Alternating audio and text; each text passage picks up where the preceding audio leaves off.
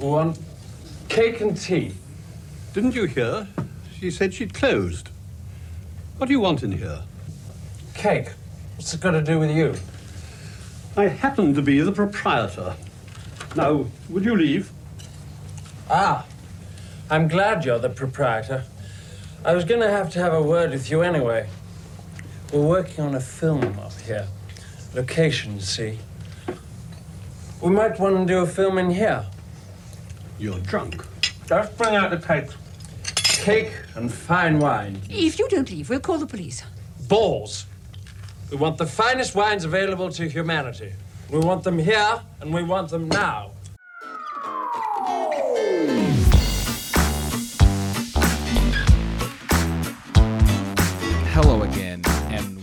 To what may possibly be the last episode of A Thousand and One by One, where each week we take a film out of the book, A Thousand and One Movies You Must See Before You Die, discuss it, analyze it, and ultimately decide whether or not it should be in the book.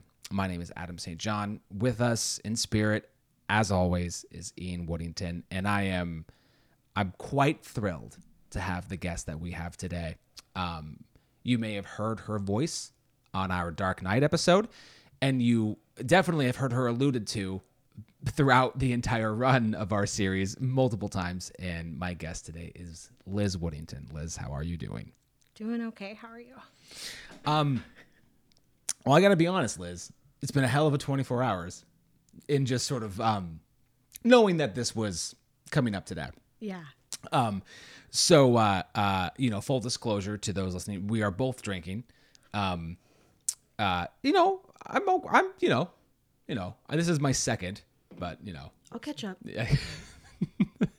um, so uh, uh, we are here to discuss uh, Withnail and I, which um, was Ian's favorite film, um, and uh, f- a little like insider baseball. Um, when I decided to do this run of movies, I tried to go from like memory of things that he said I should watch and then like other I kind of assembled these and I could have picked any number of movies quite honestly. I picked 7 cuz it got us to 130 total episodes. Like that that's a nice round number, why not?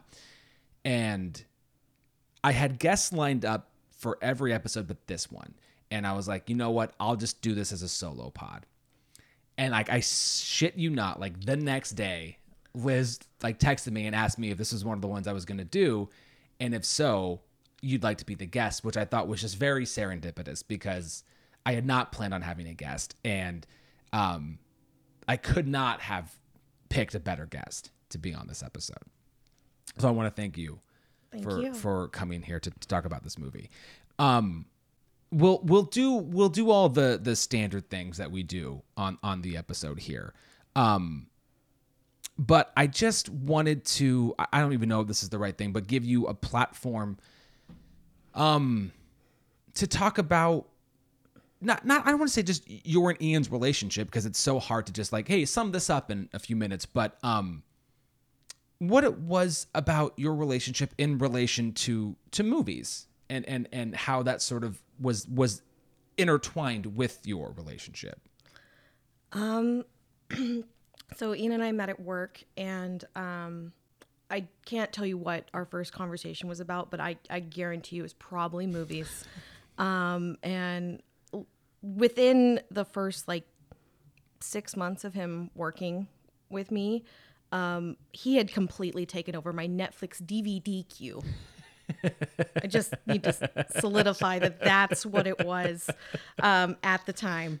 Um, everything that was suggested to me had piled up at one point i think i let him just log on and queue things up because i was so tired of trying to remember the movies um, and um, and when he found out that i hadn't seen Withnail and i he had a conniption to say the least he lent me his personal copy um, at the time um, and I think what was great is because when he started talking about movies, I had come from a place where I was watching a ton of movies. Like um, throughout my senior year, I moved to Kansas stupidly, and I worked right next door to a video rental place. So Mm-hmm. every day when I get off work, I would go and grab a movie and bring it home. And soon enough, you run out of the new watches and you start like digging through stuff, and that just kind of um, continued into my early 20s because the person I was with and living with at the time worked nights. So I would spend almost all my nights alone. So I would just sit there and watch film after film after film after film. Yeah. And so, yeah, that's how um, kind of our friendship and relationship started. I remember one point um, I had pointed out The Emperor from Bertolucci.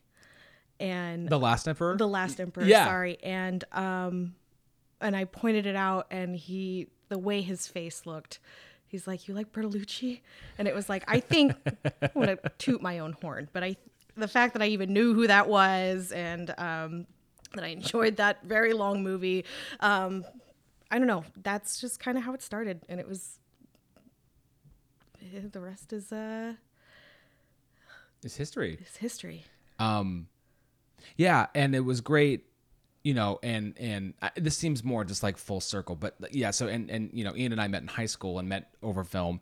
Um, and it's funny because I I so I I I I associate Ian more with high school than I do with like post high school. But I the other day I sent you a Facebook memory photo of him at our our apartment in Bellingham. Um, playing Guitar Hero, uh, which what we did. And I need everyone to know he could never play past medium. Couldn't hit that orange button for the life of him. um, and then you know as time does you know we drifted apart only i mean we mo- we moved states and um and i was busy with grad school and was just so happy to reconnect with him when we moved back um and reconnect with him and reconnect with you and or not reconnect but me got to meet you and then we became you know we got together as often as we did and you know the only the only uh, negative isn't the right word, but thing I would say was like it just I you know knowing now where we are, I just wish we would have done it more. Um, Absolutely. and uh, and yeah, so you know we miss him, and we're gonna talk about his favorite movie today. Yes, is- we Is are. what we're gonna do. Yeah. We're gonna get through it. Um. Okay, uh, so we we always come with recommends, and and Liz, I'd love to know what your recommend is today. Okay. I originally wanted to recommend a newer film, but I'm all about comfort films right now.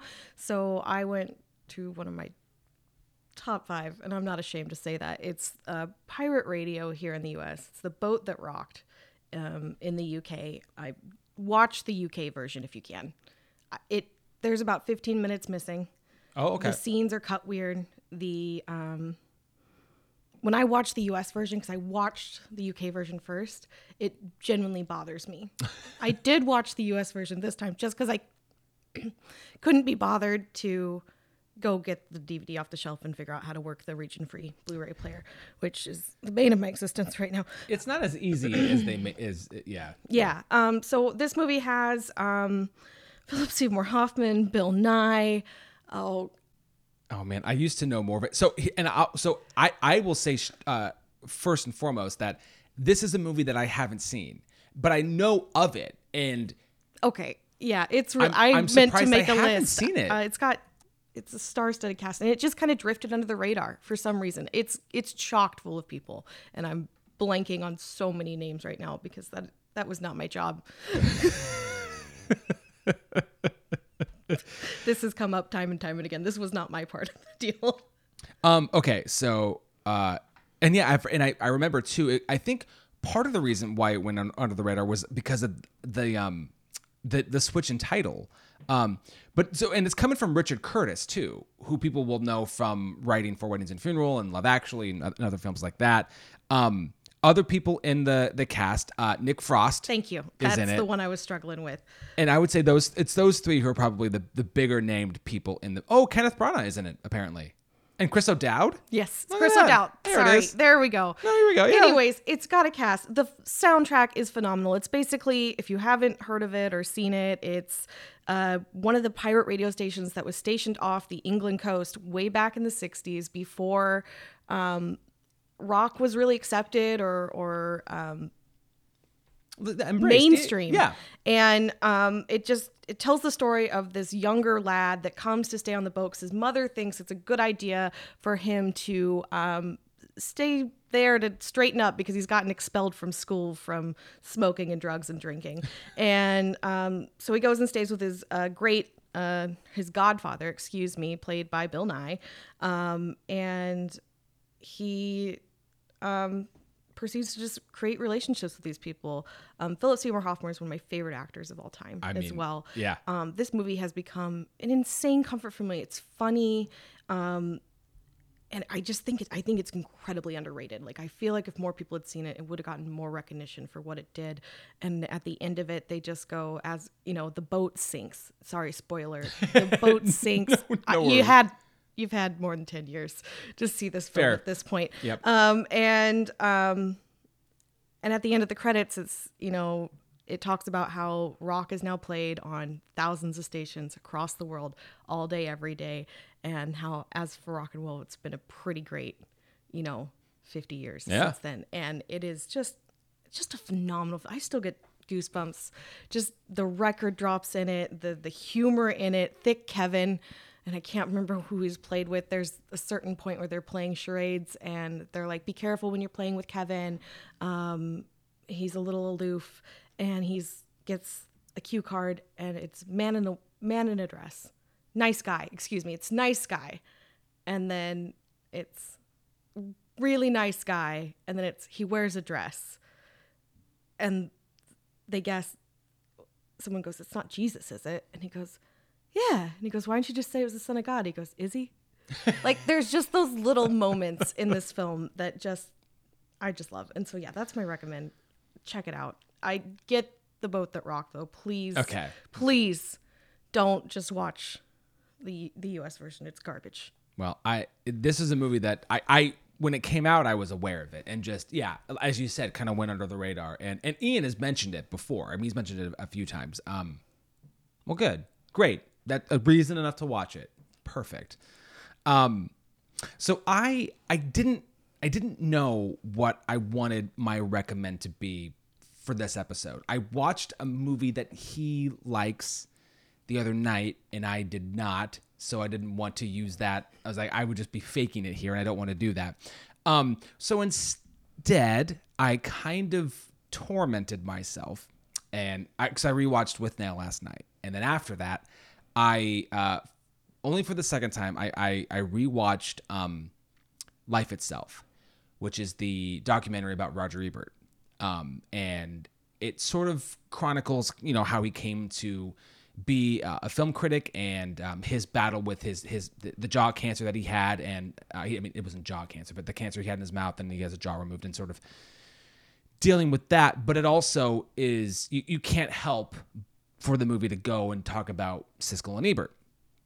Um, and uh, I, I I recommend this movie because it's just if you know film at all and grew up kind of when we did, like two thumbs up, Siskel and Ebert, like that was the way you knew about a movie. Um, and Ian and I were absolutely those two guys in high school, just like the the movie guys, and that's what we did. Um, and you know, I think for me, it, it's it's it's a good documentary, and and, and I think it it shines a light a, a lot on on somebody who I think was just most known for being a movie guy. Um, and there was so much more to him than that, and the some of the parallels that that was I was drawing from the doc and from not just my relationship with Ian, but just Ian in general, and film connecting people and um, I don't know. It, it was it was exactly what I needed to watch, but also kind of left me um, in a in a puddle downstairs by myself last yeah. night. Um, but uh, I, I- I recommend it as documentaries go, and I recommend it because um, I think it's it's enlightening and um, and it's also just fun to see you know the the rise and fall of Siskel and Ebert. Like they started, they really did not get along as as human beings, and Yeah. over the decades, really grew to to be very fond of each other. And um, yeah, I, I I don't have much more to say than that. Just that it's a it's it's a very compelling documentary about this person, but also just it hit home. It hit it hit where it needed to last night. So That's great. yeah. I need to check that out. I think we watched it a while ago, Yeah. but I, to be honest, probably wasn't. I just knew them as like the old two guys, two Yeah. thumbs up. Like that was a big deal. Yep. You know, I just assumed that they were just best friends. Oh yeah. And no. then I watched the yeah. documentary and I was like, oh, what? Yeah, yeah. Rival newspapers. Yeah. Not cordial at the beginning. Um, yeah, yeah. Um, okay, so there you go. So so pirate rate no, the boat that rocked, Yes. not pirate radio. Same movie. I know, I know, but but- AKA. yes, and uh, and and life itself. Those are our recommends um, this week. So uh, we're talking about Withnail and I. Now this comes from this is written and directed by Bruce Robinson. Um, what a what an interesting guy he seems to be. Uh, so I have the Arrow yeah, criterion. yeah, and um I watched so the BBC Four, I guess, back in like 1999, Yep. put out this like little. They had a Withnail weekend, like that's how big. This is like got a cult, Mm-hmm. The cult fol- following, yes. and I'm sure we'll get into that. But they did a documentary on him, and it's the longest one of the four. It- yes, it is. Um, and first off, I don't think him and Richard E. Grant get along. That was the. I didn't look into that. I didn't go any further, but I just watched that one and the one before. yes, And he is just something. Robertson is uh his character. Well, it's it's interesting. I mean, and and and we you know we can spend a little bit of time on him. I I, I thought it was so. I mean, obviously, well, and not I shouldn't say obviously because I'm very new to this movie. I've now seen it twice in the last week, and that's that's all that I've ever seen it. Um, apparently, uh, the Withnail character is based on somebody that he knew by the name of uh, Vivian MacKerrell, and that was the, sort of the inspiration for that. I loved um, in the documentary before that what he said he was uh, that the Vivian in real life he was a, a jack of all, master of none, which I thought was a really a really interesting way to f- talk about a human being. Um, which I, I thought, and I think for the Withnail character makes a lot of sense. Um, and that essentially Bruce was the inspiration he kind of wrote himself into as the Marwood or the and I Yes. character. Um, but when he was talking about being in um, Zeffirelli's Romeo and Juliet and essentially feeling like he was being constantly come onto, um, and then that coming into play in this movie as well. Yeah. Um, I mean, it's it's interesting. It's it's terrible that again, like this was back in the '60s, and that this is still a, or '70s. Um, this is still a thing that's happening now. Predatory behavior from people in charge. Um, but the way of finding that into um, into the the movie, I, I thought was interesting. I, I took it personally. So uh, we'll, get into this when we talk about the movie. The the the acting of it all, the fact that these these characters, these main Withnail and I are actors in this. Yeah. But then Bruce point says he can't stand plays, and like my heart hurt a little bit because a this is you've written your characters as actors, and b that's just that's like my life. So I just Yeah. like, I, I I was I was like almost like personally offended. Yeah. Um, but I mean, you know, Bruce Robinson won an Oscar for writing The Killing Fields, which I had every intention of watching this week, but I time is what it is.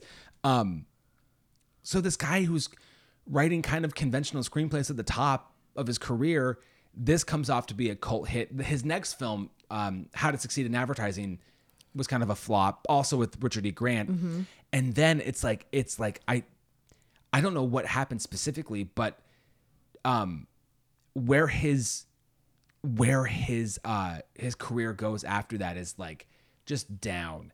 Like this was the Downward trajectory. this was the apex of his career and and then it just goes down. I recently melissa and i were going through and watching trailers from like the late 90s of movies. I was just going like we, we were kind of doing like research for below freezing right? And i go oh I, I heard of this movie called in dreams. So we watched the trailer for it and i was like oh man. It was like this does not look good. And it's like this you know this is written by him and directed by neil jordan who did the crying game and mona lisa and all these other really prestige movies. I'm like wow that looks terrible it's one of those movies where like what happened because clearly the people making it are good but uh, I, yeah, I don't know. Bad combo. yeah, a- apparently. Um, but Bruce Robinson, what a just a, an interesting figure, human being. Um, He yeah. is just something else. I just can't. You know, it's fresh on the brain, and I look at him, and when you watch this, you know, whatever it is, 30, 40 minute blip on him Mm-hmm. from way back when, he, he talks about how Marwood or I, as he's referred to, he he wrote a lot about himself. But I'm I look at him in that documentary, and I'm like, you're also got a bit of Withnail in you as, as Oh, well. for sure. Yeah. Yeah. He he bases it off this Viv, which, you know, the writing is dedicated to Viv. Um, but it's almost like he started off as Marwood and now he's transcended almost into the Withnail character. I mean, during this whole documentary, he's smoking up a chain storm. Well- he's got like ashes on his his table. He's drinking red wine. I don't even know if Oh, he talks about waking up and At 8 having a.m.. yeah, and having red and wine. And he kind of just brushes it off. Yeah, and it and it's funny, and I think it's that that description, the the jack of all, master of none. I also think this. I don't. I don't. Again, I don't know Bruce Robertson. I, I, I have not seen enough of his stuff to make a, a real um, concrete observation, but I wonder if this kind of fall from grace has sort of shifted him into this Withnail character because because the Withnail character in the movie is constantly talking about how he's going to be a star, I'm a trained actor, and like he's got all these big lofty dreams, and yet he's doing nothing about it, not except for bitching to to Marwood and, and whoever his agent is on the phone. And I, I think actually I think you've nailed it. I think that Bruce Robinson has become the Withnail character, this sort of guy who's been shaft like who feels like he's been shafted by the business and is like on the outskirts of it. Yeah, his blip about like I hate writing, you know, it's like I, I put all these put six months worth of work into this and then it just gets torn to shreds and it's just it's very Yeah. on point. Watching him type was infuriating. I was like, how do you be a writer and you still type with two fingers? I I, I was like, dude, you you need to learn how to type. That's why it took you six months. just saying. Um, So I'm sh- I, there's no way he's not coming back up. But I figured so. So he wrote and directed this. Um, you know what? This is a this is a really small cast. So I, I really only I only have the what I would call the four main characters here. Um, obviously we have Richard E. Grant as Withnail and Paul McGann as I or Marwood. Um, and then I have Richard Griffiths as Monty or Montague H. Withnail. Um, who, if you don't, if you haven't seen this or don't know, he's Dursley from Harry Potter. Um, and Ralph Brown as Danny. Now, I, I I was debating on whether or not I was going to do this, but I'm absolutely going to do this. So the movie's going, and we meet him fairly early on, and he goes away for a while and then comes back. Mm-hmm. He came on, and I lit up because I knew him from something instantly, and that thing that I knew him from was Wayne's World Two. Ironically, I never clocked him in Wayne's World 2 until after I'd seen Withnail. Okay, so so this is this was the thing that I wasn't sure I was gonna do, and now I'm now I'm gonna I'm gonna do it. Okay, Okay. just just indulge me for like 45 seconds. so there I am in Sri Lanka, formerly Ceylon, at three o'clock in the morning, looking for 1,000 brown M&Ms to fill a brandy glass, or Ozzy wouldn't go on stage that night. So Jeff Beck pokes his head round the door and mentions there's a little sweet shop on the edge of town. So we go, and it's closed. So there's me and Keith Moon and David Crosby breaking into this little sweet shop. Well, instead of a guard dog, they've got this bloody great big Bengal tiger. Well, I happened to take care of the tiger with a can of mice. But the shop owner and his son, that's a whole different story altogether.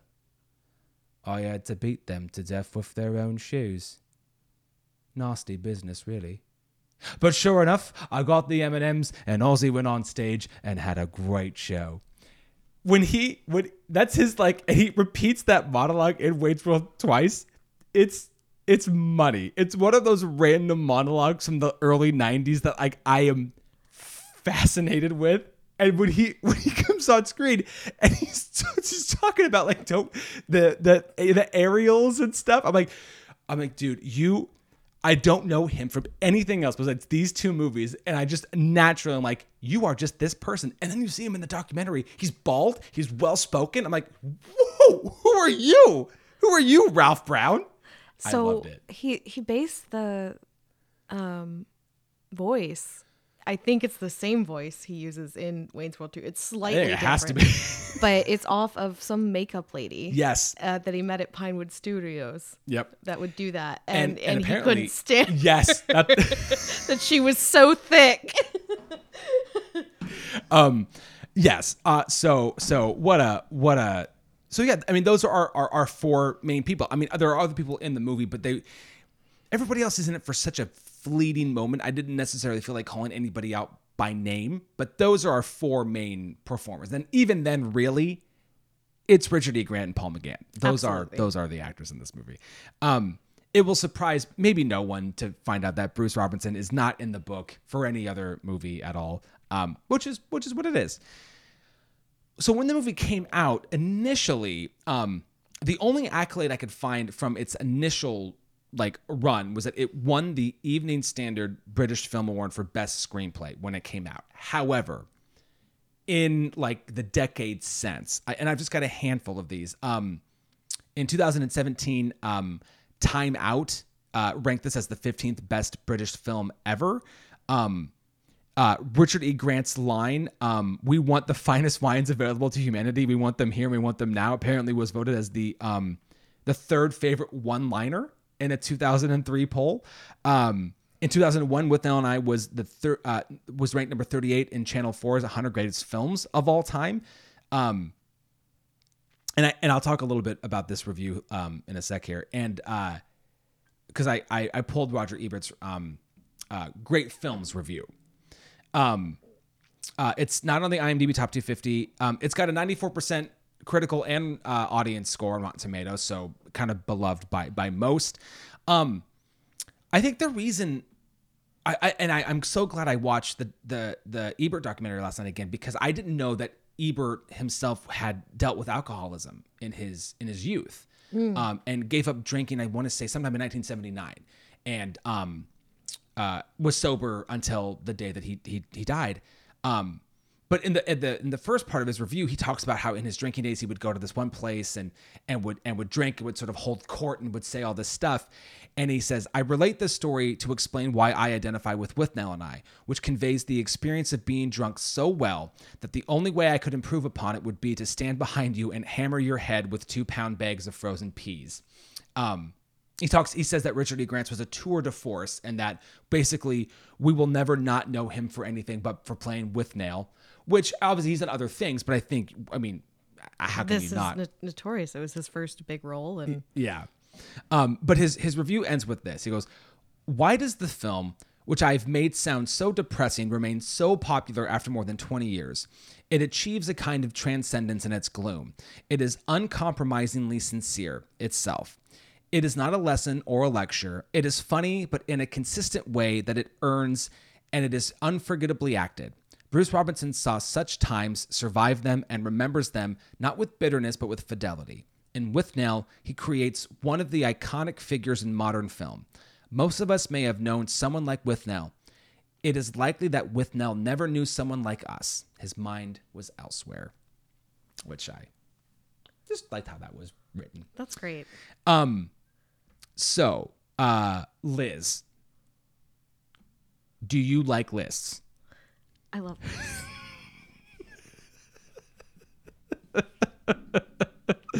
Uh, I I love lists as well. I love lists. I love lamp. Um, and it's it's fun. Saying I love lamp is is very applicable to this list, which I think might have been on a previous episode, and I think I know which one. But um, so I pulled Time Out London in 2011. Did the top actually top 100 comedies of all time. Now we're not going to talk about all of those because we have other things to do. But I pulled the top 10. And I'd love to just hear your quick, maybe your quick thoughts on some of these that are on the list. Okay. Uh, number 10, The Jerk. Nope. Not nope, haven't seen it or nope, like no way. Like don't Nah. No, Nah, I was. We watched it about a year ago, and I was surprised how much I enjoyed it. I really was. didn't like it. Not at all. S- Send me to sleep. Perfect. Uh, number nine is uh, what I would call a very classic choice. Um, Some like it hot. Okay. kind of a standard, you know, survived the test of time. Billy Wilder. Um, number eight, Groundhog Day. Fair. Yeah. Did you see Palm Springs? What? Did you see Palm Springs? No. No, you didn't see Palm Springs. Wait. The Andy Samberg one. Oh, I did. Did you, Yes. okay. Yes. I mean, it wouldn't make the. This was came out way after, but I I like the riff on it, and I Yeah. that was fun. Bill Murray, you can't. I can't of course wrong. not. Uh, number seven, and the reason this list is even we're talking about is Withnail and I Perfect. made the top ten. Number seven there. it should be number two, but that's fine. Number number six, and the reason the list thing was great is Anchorman is uh, listed on this, which That is amazing. which touches me so much. I just great. um, uh, we're gonna repeat this thing here. Number five is Monty Python and the Holy Grail. Okay. It's number five. Number four, and this is the one I most am not cool with for multiple reasons, is Annie Hall. Really? Yeah, Really? yeah. Well, that. I'm, Now- now, I'm pissed off at this list. Now I'm curious because this, this was 2011, and this is when Midnight in Paris came out, and this was sort of that that brief resurgence of Woody Allen. He won the Oscar for the screenplay again. Um, I, I I think they do this list today. Annie Hall is not even on the top hundred. I don't understand how that's there. I I just I'm not a big fan of it. No, it's Yeah. not. No.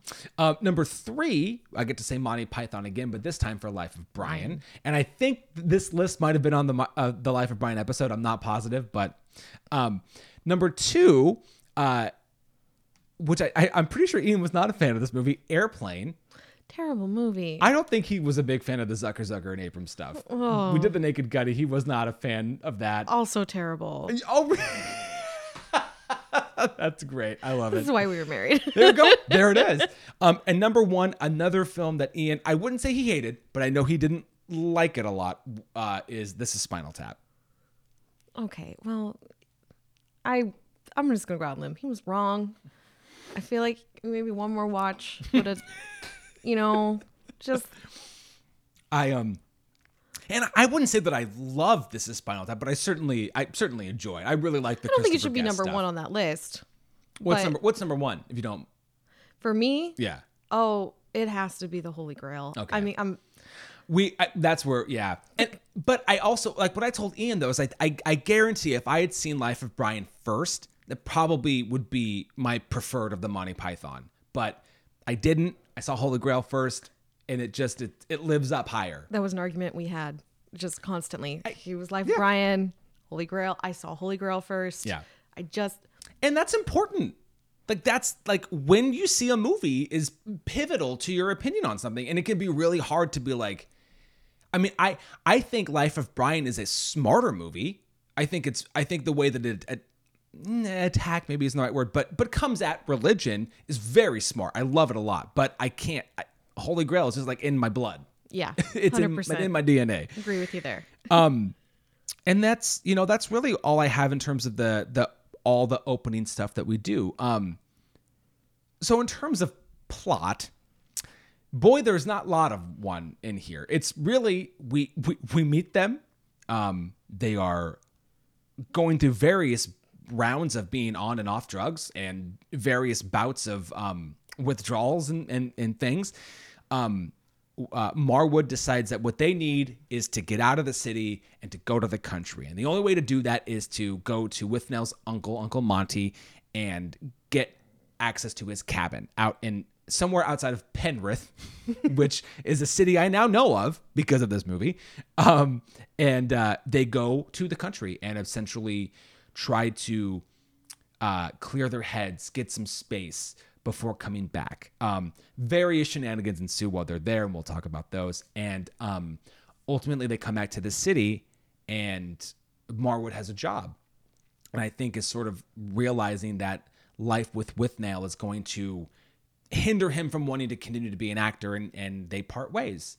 And uh, the movie ends with Withnail giving uh, one of the one of the famer, more famous speeches from Hamlet to a couple of wolves at the London Zoo, and he, he walks away in the rain, and credits roll. Um, So I, I have to imagine that you've seen this movie a l- way more than I have. At least 20 times. There you go. Um, Bare minimum. uh, yeah, and Probably more. and so I'm I'm like, what are your, you know, what were your initial thoughts and like, and I guess I'm I'm wondering like, how did your appreciation for the film kind of grow over time? Oh, uh, I don't know. I first off, when this film started, the first time I watched, it, I remember putting it in, and that saxophone starts playing, and I was like, "What did he recommend to me now? What is this?" Yeah. Because I mean, some of the things I was like, It feels like a different. "I'm gonna watch this because I think you're really cute, but I, I'm not gonna like it. I'll just pretend."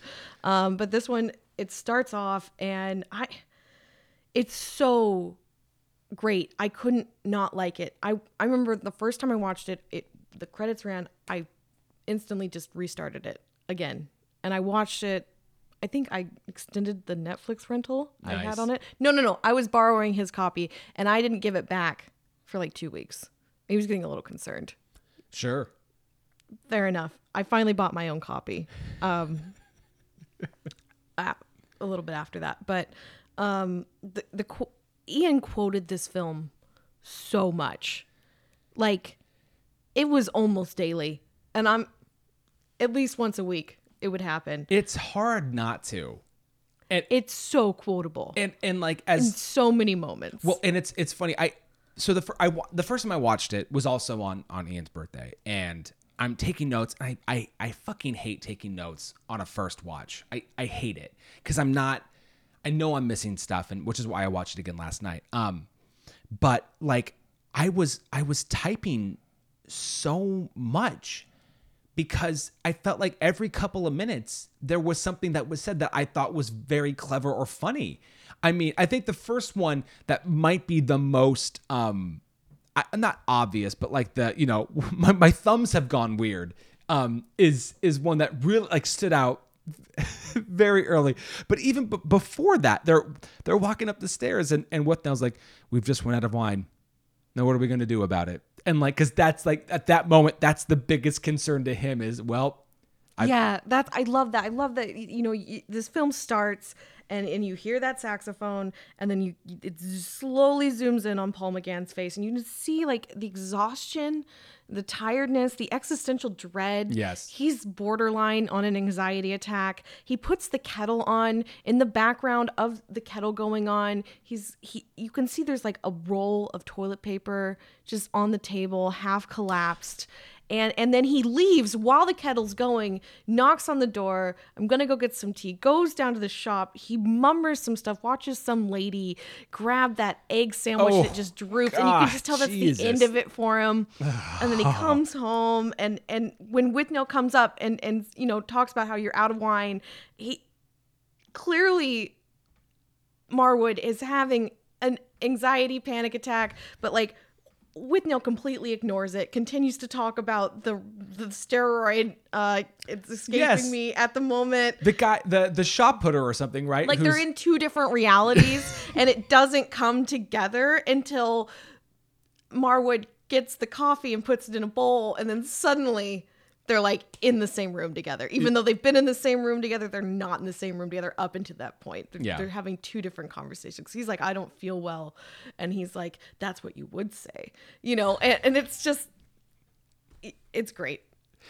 Um, and, and, and and one of the other things I I like I I clicked with almost instantly, like like the the conversations that that they have in that first scene. I also understood immediately why Ian liked Trainspotting so much.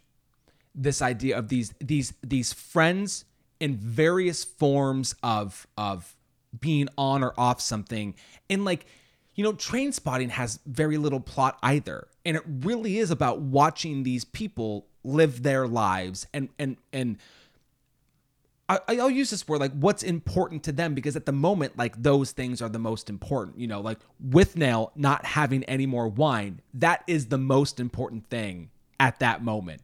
Um, and I'm so glad you mentioned that, like the toilet paper because the um the set design and I want to just uh, say his name. It's uh Michael Pickwoad, the production designer. Like there are, I mean, it's it's great because there are not I don't say obvious, but things that work really well for it. Like all the pictures, like there's like Chaplin on the wall and old black and white photos of movies, and they're actors. Of course, there's going to be that kind of stuff. And like, and I, you, it's it's too blurry on the movie, but like I I can tell by the the thickness of some of the things on the shelves. I know those are plays. I know that from just personal experience. I know that though that's what that is, and the the world of the apartment is so specific to these two people. Um, and again, I think that is a lot of um Bruce Robinson and his friends who went to the um, the Center for Speech and Drama in in London, which is which I know of by name, but is a huge deal. Like if you that's where you're going to get your your acting degree in in the UK, that's a great place to go. And I could just see these people, these actors, just like who knows how far they are out of school and like still wanting to cling to I'm a trained actor, but like what was the last thing I did and that world of the apartment is just wonderful. You know, the whole bit about the cigar commercial. That's what I want to know. What happened to my cigar commercial?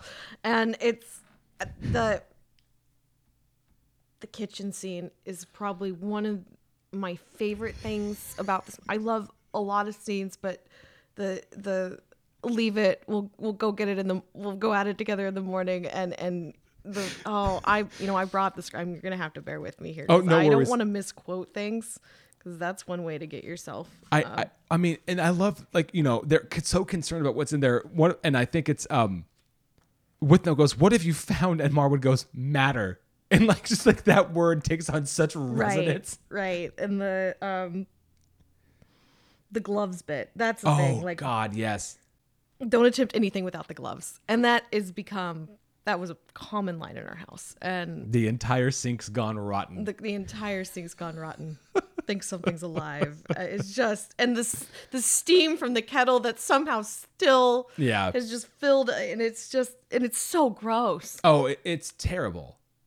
It's and the fa- and then like the, the the sausages he brings home and he just throws it in the toilet Oh, and it's God. just oh it's great though it's a kind of closeness that uh, you know that uh, you know I've I've lived with Melissa since I was basically 19 years old and and like for one year we had a roommate back in like like Jesus decades ago now it seems like but like I, don't I don't know what it is to live with somebody that I wasn't like with in a relationship so like this what I found so interesting throughout the movie, even though it is a comedy and there are very funny bits in it, is what is keeping these two people together?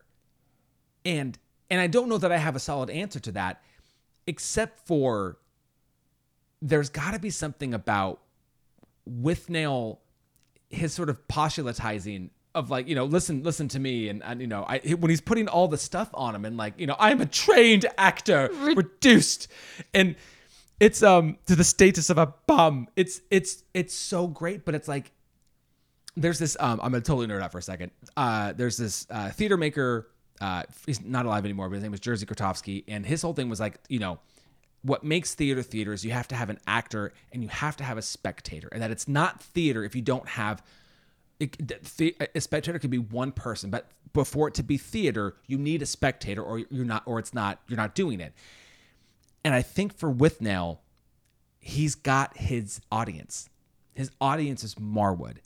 And because Marwood's there, he hasn't yet um, failed. He hasn't um uh, he hasn't had his moment that Monty talks about where he realizes he's not going to play the Dane, right? yeah And and as an actor, that's like fuck, that's tough because there's a moment where you know I, I know I know older actors who it's like you know they try and try and try and it's like I've now realized that I'm going to be doing like small local things because my time is gone.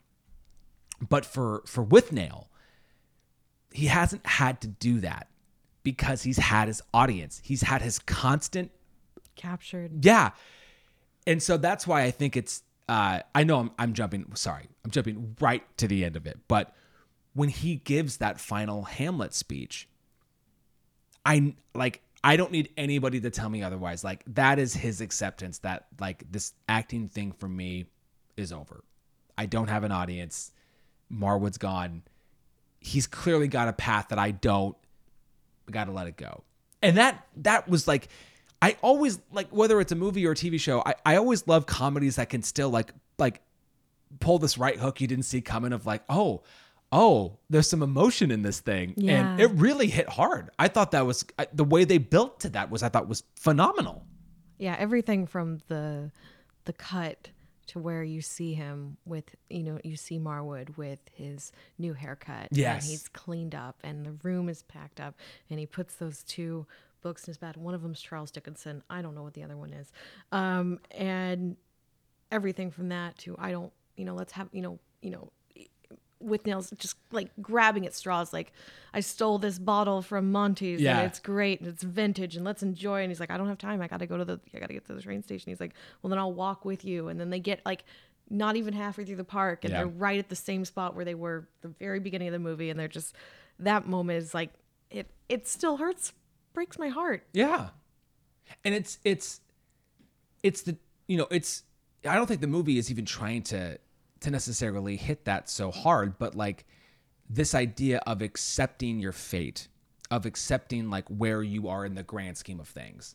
And you know, it, it's funny because this is also the same movie where, you know, 40 minutes before we're in the the middle of the country in England and and you know, Withnail's coming out with plastic bags tied around his feet so that he has something to walk in. And you know, all of these there's I mean, well, I, we'll we'll come back to sort of the big the big theme there, but like the the humor in here is all over the place because there's a lot of sight gags, there's a lot of just witty stuff, and and like usually I feel like co- comedies kind of tend to rely on one or the other, but this has got a, a, a fair amount of both. it it's got it's just the perfect combination like everything from like the the first bit of dialogue to like the very end. You're either getting visually stimulated by a sight gag or a line that's come out like i love the the bit in the bar Yes. after they leave. You know like even the bit when he's rubbing all the what we would call icy hot. Yeah. um he he like he's like there's nothing left in the tube. And he's like used it all over. And then he flings the cigarette across the living room. God i'm like where did that go? Um and you know they go to the bar and and it, or, Oh, or the, the the lighter fluid. Oh, yeah. which I, i'm gonna just bring this up because there's been multiple rumors but i apparently it was vinegar. Yeah, they switched it out for vinegar. The puking was fake. People like to allude that the puking was real. It was not. Yeah. Um, but like the perfume and then the big burly guy comes up and he goes what's Punks. your name fuck? And it's just like I called him a ponce. and how like he just instantly backs down and whatever my friend did i didn't i, I have Oh. nothing to do with it i have a child i've got a family Yes, and, and that's what I like. That moment is is a great a great moment where both those things are happening. And like, and I actually I wrote down this too that the the. I'm happy accidents are the best, and the the piece of pie stuck in in Richard E. Grant's face that his smile looks so crazy because it's just stuck there, and I just and before that he's just like, who the fuck? What fucker said that? I did. I called him a punt, and like just the sheer look of terror on his face. I, w- I, have a heart condition, and then he goes, "My wife is having a baby." and the look of betrayal on marwood's face is just like uh, like like it's just the timing is is so oh it's so good Yeah. um. And and then and then then that's basically when we get to meet Danny. Um, in this scene, it's so funny. Like. Well, and I I should say too. The, so so um the correlation between this movie and Life of Brian is that it's also from Handmade Films, which is uh pr- the production company that George Harrison is a part of, and his and I want to get the name right here. His producing partner, whose name was uh, Dennis O'Brien. There it is. Um, Dennis O'Brien did not think the film was funny, and like it was very. This movie was really close to being taken from Bruce Robinson, um, who I and actually this is actually something I appreciate. On the first day of filming, he told the crew like, "I don't know what I'm doing. Yes. we're gonna make mistakes." That's gonna happen. Um, and that there's a sense of humility there that I really appreciate. Just being open about like we're gonna we're gonna figure this out together. Um, and that like Dennis O'Brien thought like all, all comedy should be brightly lit, and that this was just not funny. I know it was Um, like day two or three that they were like trying to cut it Yeah. and just get rid. And I'm like, I can't imagine a world without this movie for Well- me. And that was like when I learned that, I was like, oh, like came that close to not happening. Well, and it's it's so funny because I I'm coming off of the the Blade Runner episode and also an episode that we recorded for Below Freezing on Event Horizon, and while those movies are drastically different than this one, these are both instances where very early on the the producers were wanted to take away the power from from the people who were making it, and this is a very similar thing here, and it's like you you saw the script, like like you knew what this was going to be, like he he filmed what he wrote. Like I in, like I just I just I I'm always so fascinated by this. Like oh, it needs to be this, it needs to be that. You're not the vision isn't what we thought it was going to be. And I had like how do you know that? Like how would you even know that? Um, obviously glad it, it all it you know came about. Yes. in in the right way. Um, Danny. yes. Let's talk about Danny. I love I love the intro where this is we're I'm going backwards to where All good. you know Marwood's in the bath shaving. You know you have a dialogue over and then and then Withnail just barges in. There's no knocking. No. He hands him a sausage and fries. Yeah. While he's shaving, stick it in the soap tray and save it for later because Marwood doesn't want his sausage. He's like, by the way, Danny's here. He's like, why is Danny here? like the look of fear that comes over his face. And so, like when you first watch this movie for the first time, you're like, "Who's this person? Yeah. What? Why is Danny a bad thing? And then Well, and it's it's funny because like I, I I don't know. I wonder where we were back then with like drugs and stuff. Because I feel like the idea of a drug dealer, despite what they might look like, was had this like, oh, like oh, this is going to be a really terrible person. And really, it's just this guy who has these very interesting ideas, you know, about the the aerials and about making a doll that's going to shit itself because the doll that pisses itself is such a like a a bestseller I or love that. whatever. Um, and what the I love the um on the street like the the pill he brings out. He calls it the embalmer. and, like- straight the embalmer. yeah, that was this drug has voodoo qualities. Like I love, I love Danny. He's not my favorite character. Uh, I like him more when he pops back up. I don't like this first interaction with Danny. it's well, it's weird. It's weird, and you're just like, you're here, and then he's like, "Do you have any shoes?" Yeah. Well, and I, I it's mentioned like I think I think says it, he's here. He's missing a clog, and it's like, and it's one of those things that like it could they could have easily left it alone because there's a lot of stuff that just gets mentioned and never kind of comes back. But like before he leaves to ask if you have shoes, it's like, oh yeah, that's right. He's he's he's missing a clog. He he doesn't have shoes. Um, it's just a, it's kind of just great thing to bring back before they they leave him alone for like 50 minutes or whatever it is. Um, and then we meet Monty. I have to say something. Yeah. There's little details in this film that I picked up this time around that I did not catch the first time, and one of them is is the parking job when they arrive at Monty's. You know how like you're supposed to parallel park? Yeah. No, they just pull in. Yeah. They're not even trying. There was no trying, and that is that happens multiple times throughout this film where they have parked this car Oh, like yes. even like it, like at the the When cabin it's just yes. it's just in the gate It's- it's, not it's even terrible. it's terrible and i love that those little there's little tiny things that i picked up that and that's just one of them like I, the way that they part you don't i didn't even notice it the first time and i'm Yeah. like oh my god so yeah we now we meet monty Um, monty it's- excuse me It's so. It, well, I mean, just seeing Richard Griffiths, which I, I I thought when I found this out, I thought it was great. He was only 39. yeah and he looks like he's in his 50s that it- Easily. it's and it's not just his his size it's just his his the, hair, hair. the his whole demeanor it's like yeah he my favorite thing about Monty's house, and I'm sorry. No, And this, I think a lot of people won't notice the first time around, is you're so preoccupied with with the character that you're kind of listening to him, but you're not really listening to him. And if you look around his living room and Yeah. that sitting room, mm-hmm. Those aren't flowers. He alludes to the one. Oh. He alludes to just the cauliflower in the center. Yeah. But if you take a cold hard look, there's lettuce. Yes. There's carrots. There's chive growing It's in the so funny. background. There's aloe vera growing. And then as they're leaving, you can also pass some red peppers. Like his obsession with vegetables is almost like I love vegetables so much that, you know, like it, like how a rose, um, what did he say? That a cauliflower is more beautiful than a rose and flowers are prostitutes, prostitutes for, for the bees. bees. and it's so good. because he's such a like you know he indulges in sweets and candies and all this stuff. And and it's like it's almost like that is him saying Nick no I'm healthy and I love I love healthy things. I, that's Well, what I pick up from it's it. it's that and it's it's it's it's this but well it's like everything is it's a veneer right? So we've got like the all the vegetables as if it's covering up the fact that he So doesn't. good.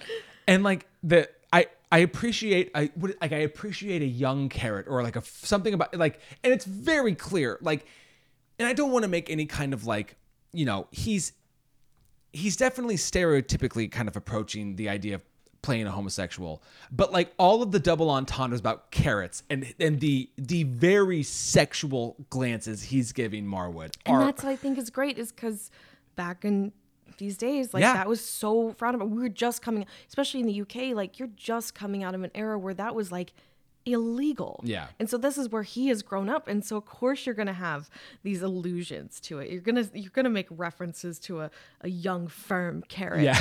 you know and, and and I think it's great I he nailed it it, the cat thing kills me. That Oh. We have to leave because of the cat. I, I, I, I, I mean, I, I had cats growing up. I mean, I say I had, my, my parents did.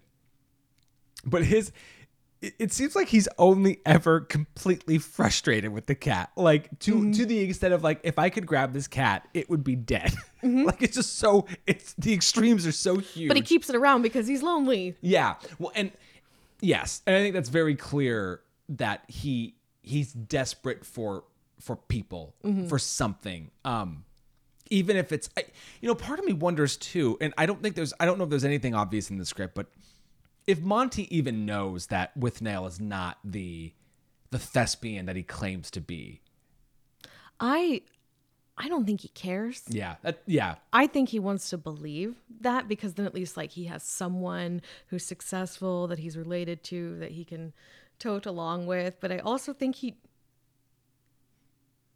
he doesn't even if he did know the truth, he probably wouldn't acknowledge it. Yeah. That's what I got. Yeah. Yeah. and I love you know, and, and there's a lot of like acting lines that get said here, and and there's it, um, Withnail says that Monty used to be an actor and says it's true I crept the boards in my youth, which is great. I just nobody calls them the boards anymore, the, the stage, and I just like uh, hearing that made me very sentimental for the fact that that's what we used to call it. But yeah, he says I I will never play the dame, and when that when that moment comes, one's ambition ceases.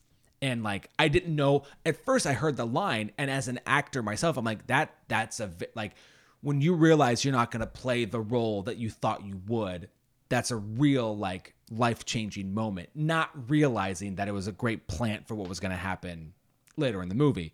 Um but I but yeah, and that's why I feel like this for me this movie is unique because I think it's a funny movie and very uh, like a cult classic, but also like all of the when they reference the acting stuff, I'm like it for me it pulls me a little bit more. Yeah, Yeah. yeah, which I just I appreciate.